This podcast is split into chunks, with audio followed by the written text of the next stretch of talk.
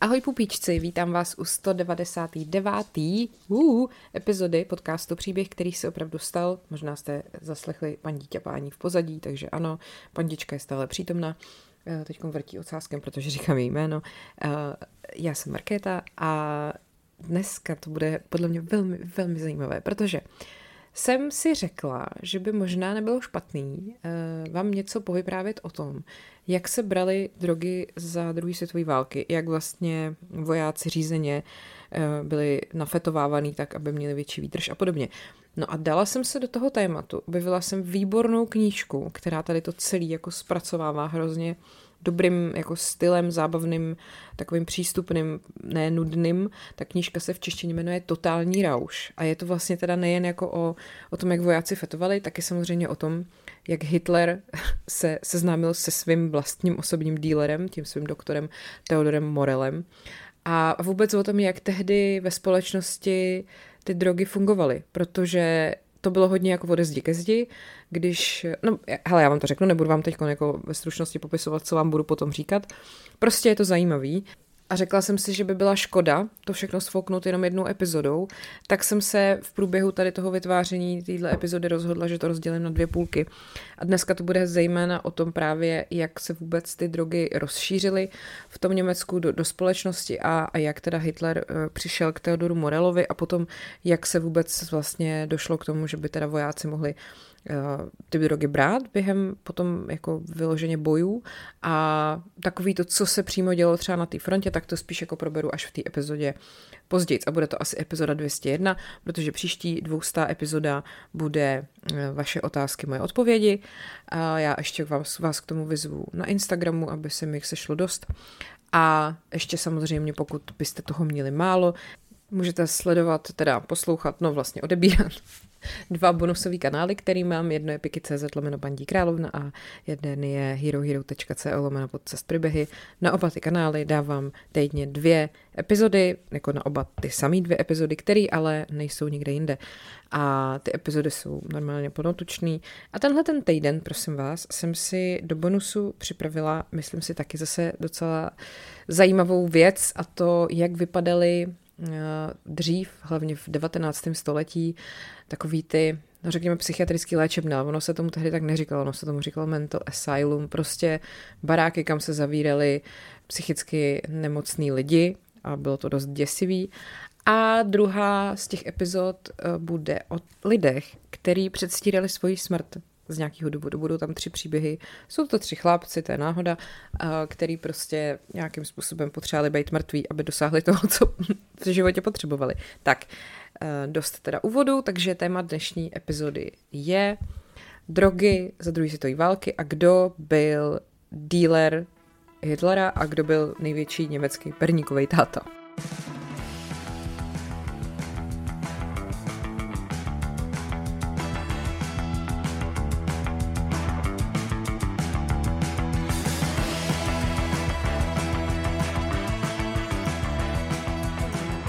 Tak a já to mám pěkně i s takovým jako úvodem, abyste prostě měli ten kontext, jo. Nacismus tady nenechal jenom spoušť tu šílenou, jaká tady byla kvůli vraždění lidí a ničení měst a zemí a, a národů a tak. Ale oni tady vlastně taky nechali drogu, která do dneška nějakým způsobem prostě mezi lidma je. Tato látka vlastně ve 30. letech eh, byla zcela legální v celé německé říši a potom i v okupovaných zemích Evropy. Eh, byla to tabletka s obchodním názvem Pervitin a byla to taková schválená lidová droga a byla k dostání prostě v každé lékárně. Potom od roku 39 byla k dispozici jenom na lékařský předpis a potom vlastně od roku 41 spadala pod ustanovení říšského opiového zákona. Tak, uh, pojďme si trošku říct o tom pervitinu. Uh, ta účinná látka v tom pervitinu, metamfetamin, je vlastně v současnosti zakázaná na celém světě nebo prostě podlíhá nějaký hodně přísný regulaci, ale jak to tak bývá, má asi tak stovku milionů konzumentů i tak a považuje se za jeden, jedna z nejoblíbenějších drog současnosti přičemž ten trend je na vzestupu. Uh, vlastně na tom bervitinu je v úvozovkách dobrý to, že si ho můžete vyrobit doma. Prostě může to být chemický like a um, myslím si, že ve světě je ten pervitin spíš známý jako crystal meth, že jo, to asi znáte z každého druhého filmu a seriálu. Ta krystalická forma téhle drogy, eh, která se většinou teda šňupe, se opravdu těší velký oblibě hlavně třeba v Německu, eh, kde prostě to furt frčí. Mně, mně třeba pervitin přijde tak, tak, že to je taková jako devadesátková droga, nevím proč, ale že dneska podle mě, kdo má, kdo má trošku rozum, nebo spíš, no ne, tak to, to říkám blbě, no prostě, že jsem si myslela, že koks frčí víc než pervitin, ale vlastně nevím. Každopádně eh, je to prostě droga, která vyvolává velmi silný euforický stavy, používá se jako taneční droga ke zvýšení výkonu na pracovišti, všude možně, eh, potlačuje únavu a hlad a samozřejmě ale je velmi škodlivá, je destruktivní, protože si na ní rychle vytvoříte závislost. A samozřejmě taky je to taková ta klasika, že tu velkou euforii a to velký super potom vykoupí to hrozný, co přijde potom, že jo. No ale takhle, jako pervitin my všichni víme, že existuje, že tak je to někde kolem nás, ale asi se málo ví o tom, jaký obrovský rozmach to mělo během vlastně v období třetí říše. Teďkon. Eh, kdybyste se třeba chtěli podívat eh, na místo, kde se tohle všechno odehrávalo, tak jsou to takzvané Temlerovy závody. Byla to do, eh, laboratoř doktora Frice Hauschilda, což byl tehdy v letech 37 až 41 vedoucí farmakologického oddělení, který právě hledal nový druh léku, ten prostředek ke zvýšení výkonnosti. Ten metamfetamin právě vznikal tam a je fakt, že teda měl velmi vysokou kvalitu. uh, jestli si vybavujete nebo jste viděli seriál Breaking Bad, tak prostě taková ta kvalita, co uměl udělat Walter White uh, v tom seriálu český perníkový táta. Uh, myslím si, že v doslovném překladu uh, to Breaking Bad vlastně spíš znamená, že jako se najednou změníte, uděláte něco špatného. A to by vlastně mohl být takový dobrý nadpis tady toho celého, o čem vám vyprávím. Zároveň, myslím, i to perníkový táta tomu docela odpovídá. No, uh, takhle. Ono totiž to celé vzniklo tím, že Německo po první světové válce um, nemělo úplně dobrý, řekněme, vyhlídky, jo? protože oni vlastně následkem Versajské smlouvy přišli o svoje državy někde mimo svoje území, v těch exteritoriálních jako oblastech a museli si vlastně najít jiný způsoby, jak získat různý Uh, jako povzbuzující látky, nějaký stimulanty, protože třeba Anglie a Francie furt měli prostě kafe, čaj, vanilku a tyhle ty přírodní věci ze z různých svých zámořských kolonií, ale Německo to nemělo. No a tudíž vlastně uh, si to potřebovali sehnat jinak. Navíc Oni to povzbuzení tak nějak potřebovali, protože to, jak v té válce skončili, nechalo na lidech jako hluboký rány a, a měli prostě psychické problémy.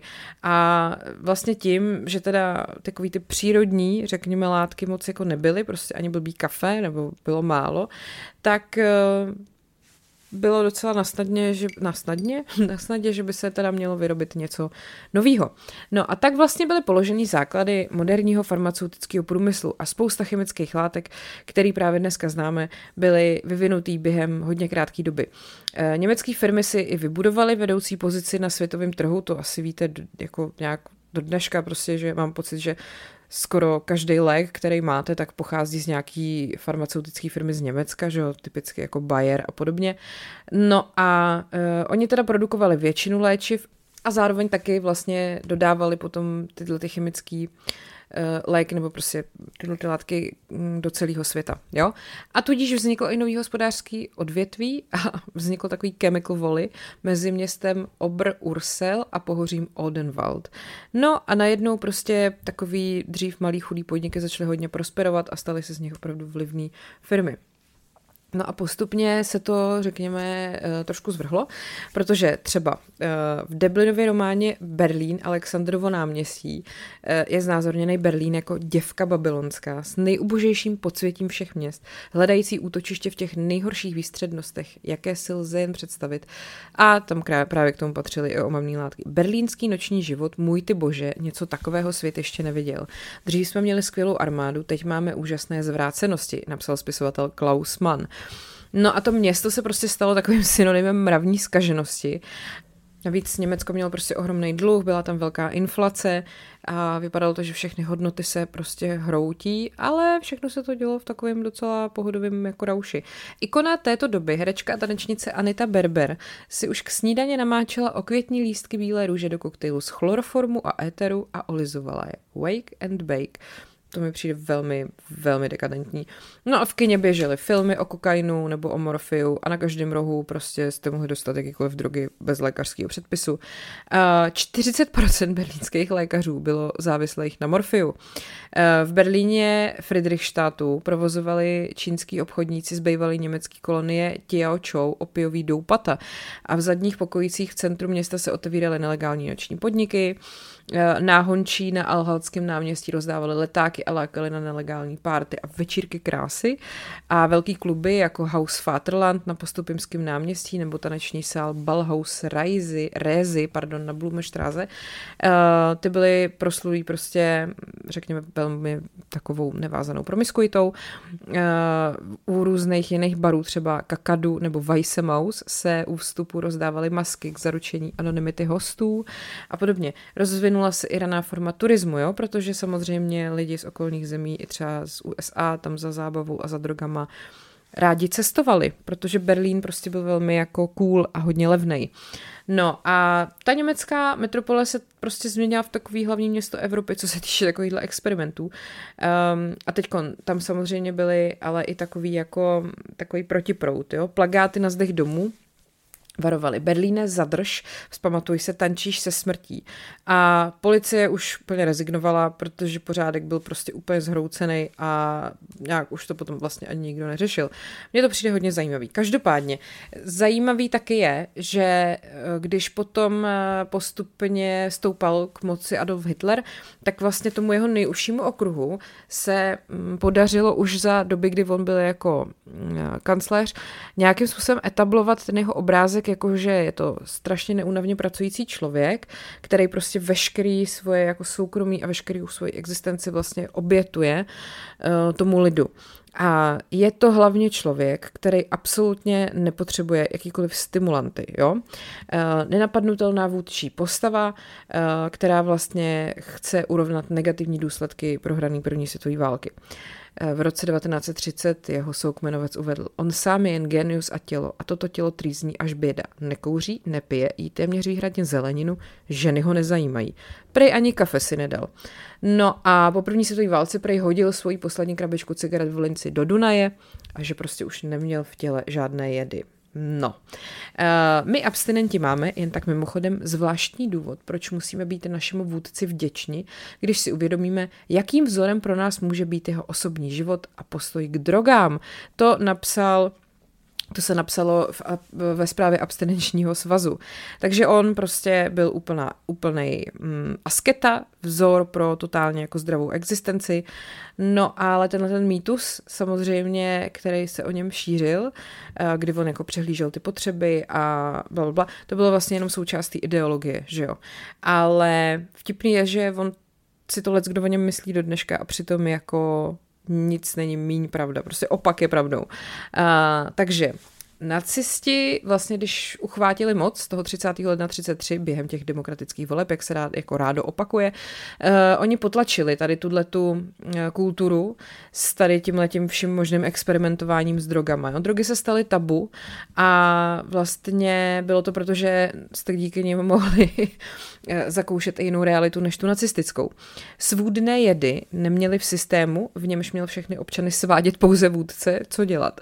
Uh, takže vlastně ty jako vedoucí síly se rozhodly, že s těma drogama budou bojovat a nejen, že zpřísnili takzvaný opiový zákon, ale taky prostě pojem droga, zase, který dřív neutrálně znamenal, že to je prostě sušená část rostlin, Eh, získal ty negativní konotace, jo? že to bylo celý stigmatizovaný, to užívání drog a samozřejmě to začalo být i přísně trestaný. Takže eh, k tomu se přikročilo už v listopadu 33, kdy sjednocený říšský sněm vydal zákon, který umožňoval nucenou hospitalizaci narkomanů v uzavřeném zařízení po dobu dvou až pěti let. Um, ne, kecám, po dobu až dvou let, nevím, kde jsem to vzala. A tenhle ten pobyt mohl být ale neomezeně prodlužovaný, takže opravdu to mohlo být pět let, anebo třeba i 40 tisíc let prostě. No a tohleto nové opatření stanovovalo, že i lékaři, kteří konzumují omamné látky, mají být teda mít vlastně zakázaný provozování povolání a e, bylo taky navíc zrušeno lékařské tajemství, protože bylo důležité evidovat ty lidi, kteří ty látky konzumují, že jo. Takže e, předseda lékařské komory v Berlíně nařídil, že každý lékař musí prodat takzvaný drogový hlášení, pokud pacient ty omamné látky dostává díl než tři týdny, protože veřejná bezpečnost je ohrožena téměř v každém případě chronického zneužití alkaloidů. Takže když takovýhle hlášení přišlo, tak oni toho dotyčního museli přeskoumat, byli na to dva posudkoví lékaři, pokud byl v pořádku, tak uh, stejně byla nařízená odvykací léčba. No a buď teda vám, uh, vás teda jenom poslali v úzovkách na odvykačku, anebo pokud měli pocit, že jste opravdu těžce závislí, no tak vás poslali do koncentráku, nazdar. No a navíc teda každý Němec byl uh, povinný oznamovat poznatky o příbuzných a známých trpících drogovou závislostí, aby se mohla okamžitě sjednat náprava. Takže vznikaly kartotéky, které prostě v nich byla jako úplná evidence. A vlastně boj proti těm drogám se jako stal nástrojem těch nacistů rozvoji toho, že prostě viděli jako na každýho, jo, špiclovat úplně co nejvíc. A tudíž vlastně ta diktatura už se vlastně jako projevovala zrovna v tady té oblasti, to mi přijde hrozně zajímavý. V každý župě existovala pracovní skupina pro boj s drogami, jmenovalo se to Arbeitsgemeinschaft für Rausgibble. Tak znova. Arbeitsgemeinschaft für Rauschgiftbekämpfung. Arbeitsgemeinschaft für Rauschgiftbekämpfung. Arbeitsgemeinschaft für Rauschgiftbekämpfung. Tak, v ní byli zapojení lékaři, lékárníci, zástupci sociálního zabezpečení, justice, armády, policie a taky organizace, která se jmenovala Národně socialistická péče o blaho národa, takže National Sozialistischen Volkswohlfahrt. Bože. A utkali se, eh, prostě měli takovou úplně nepropustnou drogovou síť, a potom se to všechno zbíhalo na Řížském zdravotním úřadě, což byl Reichsgesundheitsamt v Berlíně. No, takže ty vole, eh, byla vyhlášena povinnost ke zdraví, to je taky výborný, protože jste povinný být zdraví, ty vole, eh, která chce jít ruku v ruce s naprostým omezením jakéhokoliv prokazatelného poškozování fyzické, duševní či sociální povahy, jež by mohla nastat zneužíváním cizorodých toxinů nebo alkoholu a tabáku. Takže reklama na cigarety byla omezená a drogová prohibice měla vlastně prostě úplně vymítit drogy ze společnosti. No a dokonce potom v roce 35 bylo podle zákona o takzvaném zdravém manželství, jo, což je E-Gesundheitsgesetz, E-Gesundheitsgesetz, zakázáno uzavřít sňatek, pokud jeden ze žadatelů o vstup do manželství trpěl duševní poruchou. Takže lidi, kteří byli závislí na omamných látkách, do této kategorie samozřejmě spadaly automaticky a byli cejchovaní jako takzvaný psychopatický osobnosti bez šance na uzdravení. A tenhle ten zákaz uzavřít manželství měl vlastně zabránit tomu, abyste nakazili partnera a aby se zabránilo dědičnému návykovému potenciálu u dětí, protože u potomků drogově závislých osob byl zaznamenán zvýšený počet duševních anomálí. No a tímhle tím následkem toho zákona uh, vlastně, což teda bylo zákon k zabránění početí dědičně postiženého potomstva, Gesetz zu Verhinderung erbanken nach Wuchses byla nucená sterilizace. Takže z rasově hygienických důvodů musíme tudíž zamezit možnosti reprodukce jedincům s extrémní drogovou závislostí. A to se dělo už v roce 1935, prosím vás, jo. Jako, že nikdo neviděl, co se bude dít dál, nebo nikdo netu, nebo takhle, tušili to lidi, že prostě tohle je zlo, ale jako já, kdybych žila v zemi, kde, nebo takhle v, jejíž sousedství, v jejímž sousedství vládne člověk, který vydává takovýhle zákony, tak bych se fakt jako hodně, hodně bála. A rozhodně bych si nemyslela, to je v pohodě, on si jenom veme sudety a pak dá pokoj. Jakože ne, pro boha, teď on byl pacient číslo jedna, který měl být jako zavřený na neurčito do nějakého ústavu a prostě už nikdy nevylézt. Tak, pojďme se ale teda podívat na to, jak se tady Hitler prostě abstinent a asketa ve skutečnosti uh, ve svém životě velmi jako nebal drog. Respektive mu k tomu pomohl jeho osobní lékař Theodor Morel. Takže jak to bylo s Theodorem Morelem, jo? Mně se líbilo v té knižce, opíšou. Jedné noci roku 1933 někdo načmáral na vývězku lékařské praxe v ulici Bayer Utrstraße v Berlíně Charlottenburgu nápis Žid. Jméno lékaře, specialisty na kožní a pohlavní nemoci, už tady bych jako měla zdvižený varovný ukazováček, eh, nebylo už druhý den ráno čitelné, pouze jeho ordinační hodiny. To mám takovou vtipnou historku. Já jsem jeden čas chodila na ginekologii, kde ta ordinace měla společnou chodbu s ordinací dermatovenerologie, neboli teda ordinace kožních pohlavních chorob. A obě tyhle ty ordinace měly společný záchody. A když jsem tam tehdy byla poprvé a ptala jsem se, kde můžu najít ten klíč od záchoda, tak ta sestra z té gynekologie mi říkala, tady si klapněte na venerologii, oni vám ho dají. A já jsem si nejdřív myslela, že si dělá srandu. No prostě jako nešla jsem na ten záchod, vážení přátelé. Tak, jdeme zpátky tady k panu Morelovi. Uh, obézní a plešatý doktor Theodor Morel, uh, prostě na tenhle ten útok, kdy mu někdo jako cedulku přeškrtal a napsal tam žid, reagoval uh, tak, že vstoupil do NSDAP, aby, předevši, aby vlastně předešel dalšímu podobnému osočování. A on teda navíc jako nebyl žid, jo, tak prostě, no. A po vstupu do strany začala ta jeho praxe fungovat mnohem líp než dřív. On ji přestěhoval a ještě si teda vylepšil prostory, přestěhoval se eh, na roh Kurfürsterdamu a Fasanenstraße a vlastně uh, on jako sice s politikou neměl nic společného, ale samozřejmě, že se snažil jako dostat co nejvíc pacientů z takový té lepší vrstvy, jo, takovou tu smetánku. Takže on vlastně v průběhu let vyvinul takový strategie, který uh, vlastně mu zajistili velký výhody, jo, protože on samozřejmě o tu zámožnou klientelu soupeřil s různýma jinýma doktorama. Uh, jeho elegantní soukromá praxe se stala záhy jednou z nejvýnosnějších v západní části města. Protože uh, on si vlastně on byl dřív lodní lékař a pořídil si v tropech různý takový nejmodernější přístroje a bylo to teda ale za peníze svojí ženy Hany, takže on tam měl nějaký vysokofrekvenční rentgenový přístroje, diatermy, čtyřkomorovou lázeň, ozařovací přístroje a tak.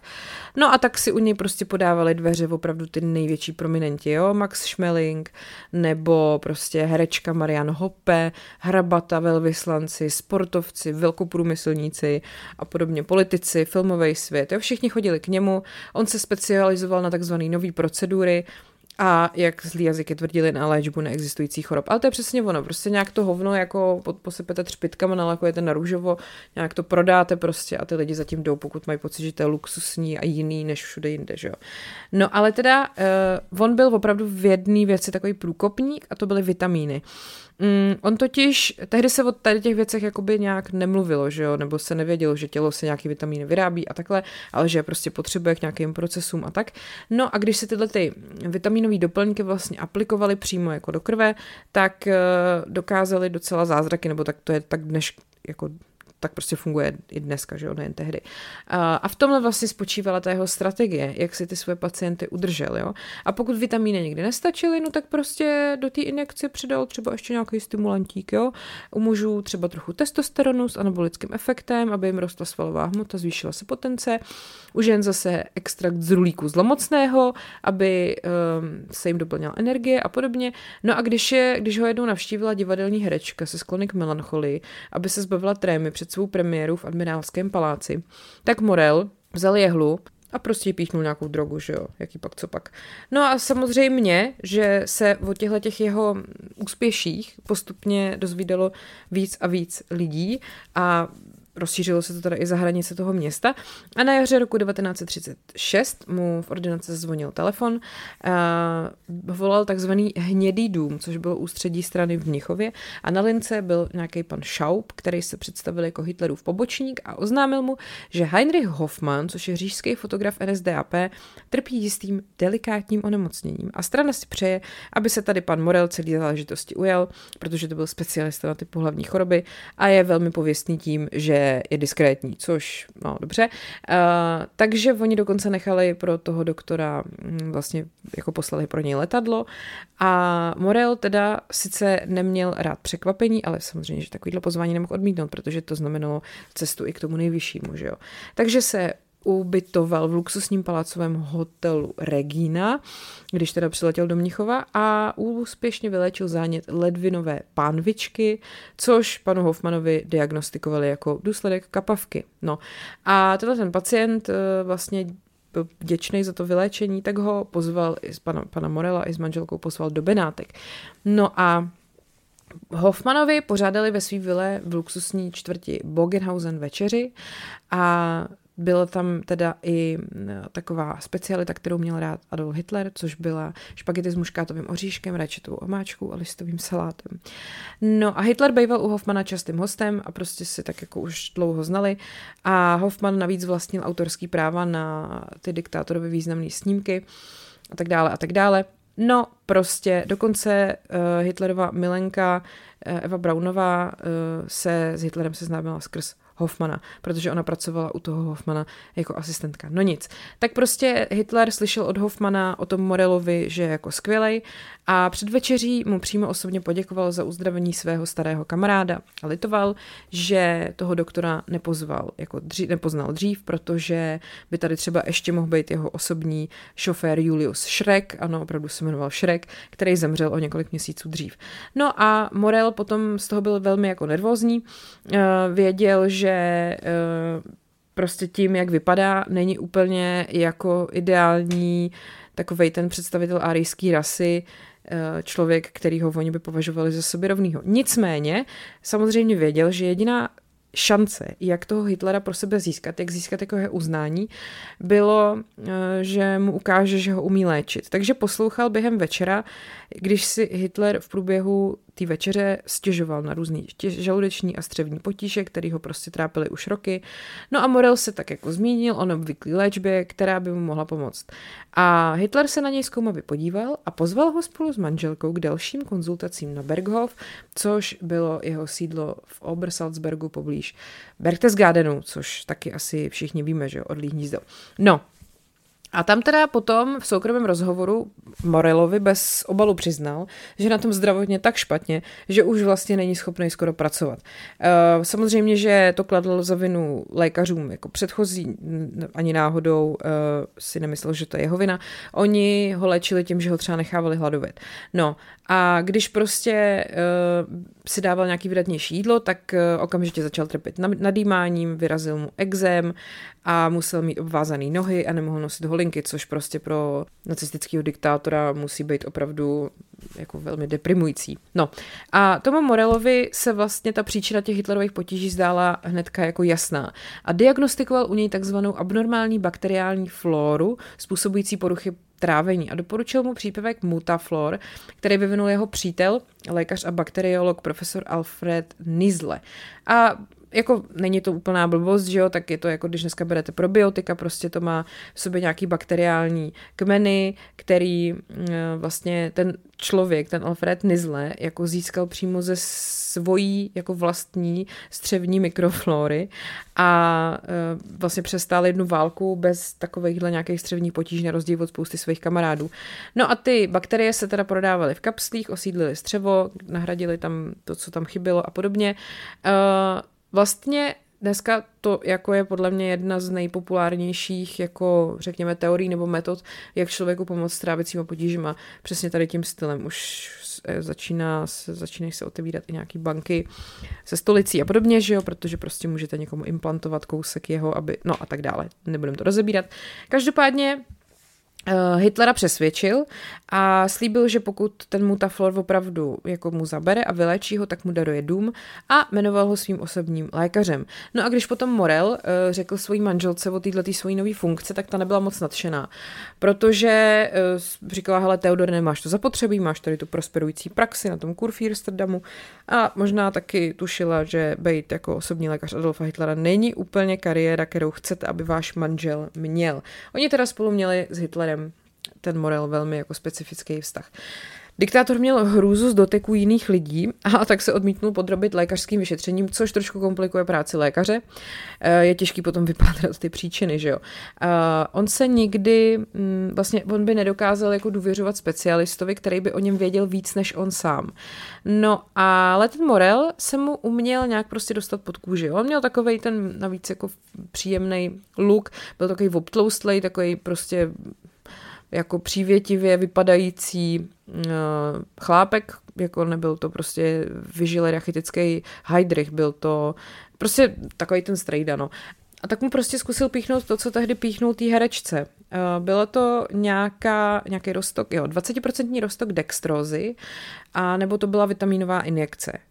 Takže Hitler najednou vlastně podstupoval podobnou léčbu jako celá ta berlínská bohéma.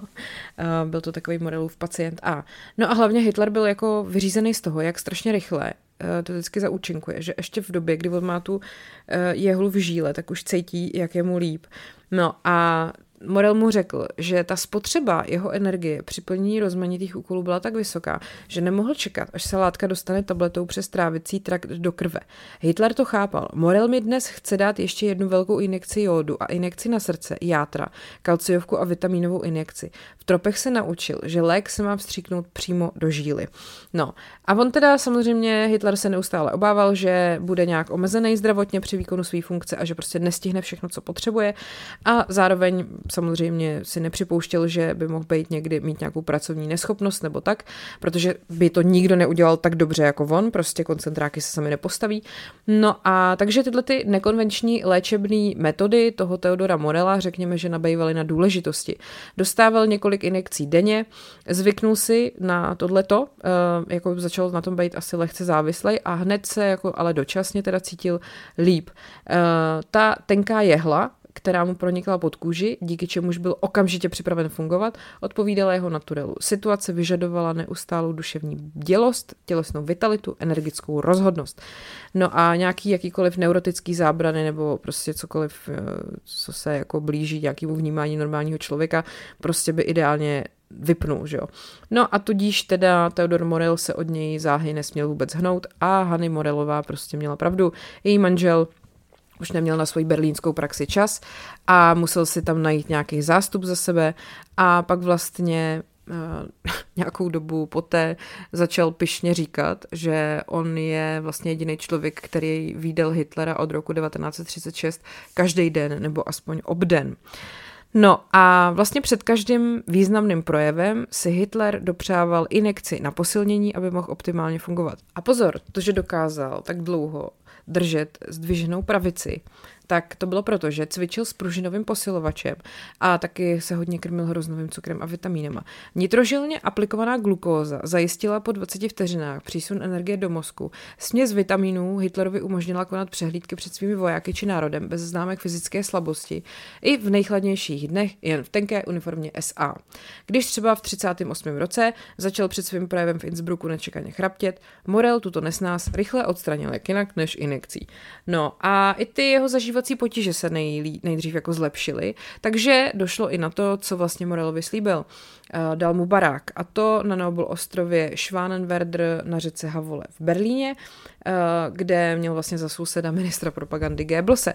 Ale tahle vila teda nebyla úplně tak jako dárek, jo. Oni si museli ten pozemek eh, nejdřív jako koupit, který k tomu byl a stálo to 338 tisíc říšských marek a na to teda obdrželi od Hitlera bezúročnou půjčku 200 tisíc marek a tomu potom bylo zaúčtovaný jako honorář za ošetření. No a Morel si musel najmout pomoc v domácnosti a zahradníka, tudíž teda jeho náklady docela vzrostly, takže on prostě, jak už měl takovýhle životní styl, tak uh, samozřejmě od toho Hitlera nemohl odejít, že protože už by si tohle všechno nemohl dovolit.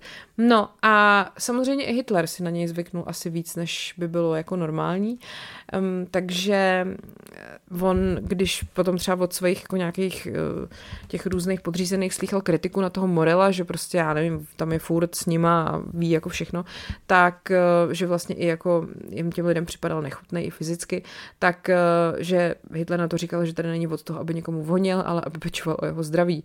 No a pak vlastně dokonce v roce 38 toho svého lékaře, ačkoliv neměl prostě habilitaci, tak ho jmenoval profesorem.